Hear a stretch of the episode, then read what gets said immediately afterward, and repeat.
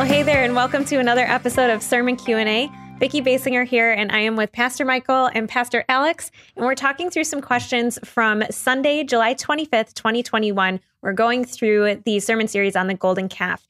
And today we're going to continue kind of a series of questions we've been talking about with meeting God face-to-face, seeing God face-to-face. We've talked about, could we ever interact with him in that way after the New Testament?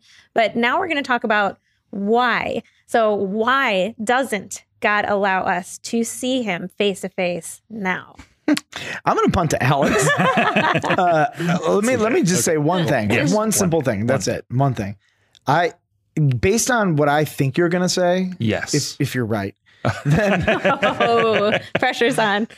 Right now, I don't want to see God face to face. Yes. Yet. Correct. I'm happy to see as in a mirror dimly.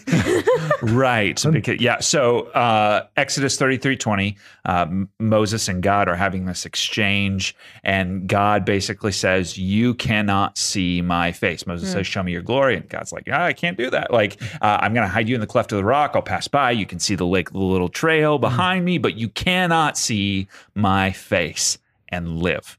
Right. The implication is if you are in my presence, when you see my face, you will die.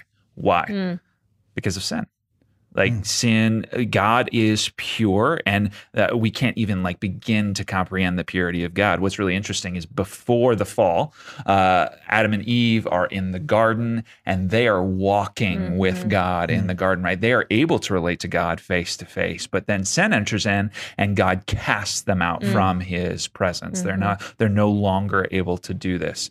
And so 1 Timothy 6:15 and 16, this is what it says. It says, "Which he will display at the proper time. He who is the blessed and only sovereign, the King of kings and Lord of lords, who alone has immortality, who dwells in unapproachable light, whom no one has ever seen or can see. To him be honor and eternal dominion. Amen." So the idea is, there's something so overwhelming, even like the illustrations that are used or the words that are used to relate this to us are light, purity, holiness. And God is so much of that and so utterly different that we are, that if we actually did see him face to face, we could not live. So like you said, New Testament says we see as in a mirror dimly, right? Like we can only see foggy, and it's good that we can only see foggy because if it were different than that, then we could not live and see God's face. Can I pose a question to you? Okay.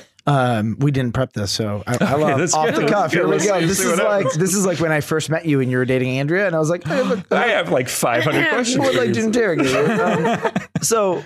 So I get Old Testament. They don't have the Holy Spirit. Jesus has not been killed and raised from the dead. Right. So now we have the Holy Spirit. Right. So even think about this for a moment. Before Jesus, if you went into the Holy of Holies where the presence of God was, you would die. Correct. Post Jesus, Hebrews says that the throne of grace, this Holy of Holies, the curtain has been torn. We can approach it with confidence. Boldly, yeah, right. Boldly, everybody's happy. Why now? Because we have the Holy Spirit, we are forgiven. We have access to God's presence in a way we didn't. So why can't I see him face to face now? In light of my forgiveness and in light of the Holy Spirit. Yeah, so it seems like as you look through the Bibles, there are degrees in which we are able to get close to God or even to understand who God is. And so the Old Covenant was like one degree. Yep. And then Jesus came in the New Covenant and kind of like progressive revelation. Right, yeah, progressive revelation. Well, apparently there are still aspects of who God is that we cannot see. Like we're still being sanctified, right? Which means there's still sin in our mortal body. So sin is like really still right. It's still here, and only when Jesus returns and the trumpet blows and we get new bodies and new, like we are remade into new creation, will sin be eliminated, from us, and we will be able to then stand in God's presence and see whatever it is. Like, what does that look like? Well, we'll probably answer that in another question. Right, but we'll be able to relate to God is in some way face to face in a way that we can't conceive of now. Yeah, and that would be, I'm just processing as you're processing, because we haven't worked through everything on these things. And some of this, even as we're talking, we're like, how does my biblical worldview form this? Work out, yeah. But it seems that sin is the issue. I totally agree. Yeah. And then what the new body does in the resurrection is that it eradicates sin. Mm-hmm. Jesus, we'll say, got rid of it from our soul, our spirit, if you will. And then what happens with the resurrection is it's our bodies are sinless, they're immortal, they're imperishable, they're renewed, etc. Yeah. So everything that is in unholy in us gets burned away, and what is good and right comes out. I think we will be able to see God face to face at that point. I think so too. I could unity. Wow, how about that? You guys. Well, thanks for processing through that. I love that you landed on the same page and that you were right. How about that? I was not nervous. I wasn't nervous. You're right very frequently, Alex. Oh, wow. Yeah. That's true.